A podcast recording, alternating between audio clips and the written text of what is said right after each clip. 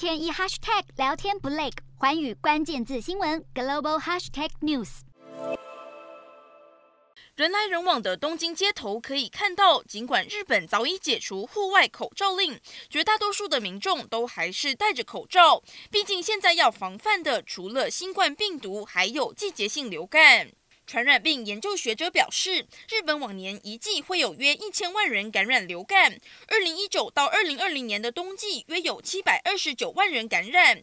随着新冠疫情扩大，民众小心防疫。二零二零到二零二一年感染流感的人数锐减到只有一点四万人。二零二一到二零二二年，甚至只有约三千人感染。但随着日本松绑防疫，进入后疫情时代，季节性流感卷土重来，时隔三年在日。日本全国流行，同时日本境内的新冠疫情也正在升温。这位倒霉的民众甚至同时确诊两种病毒，所幸高烧多日后已经痊愈。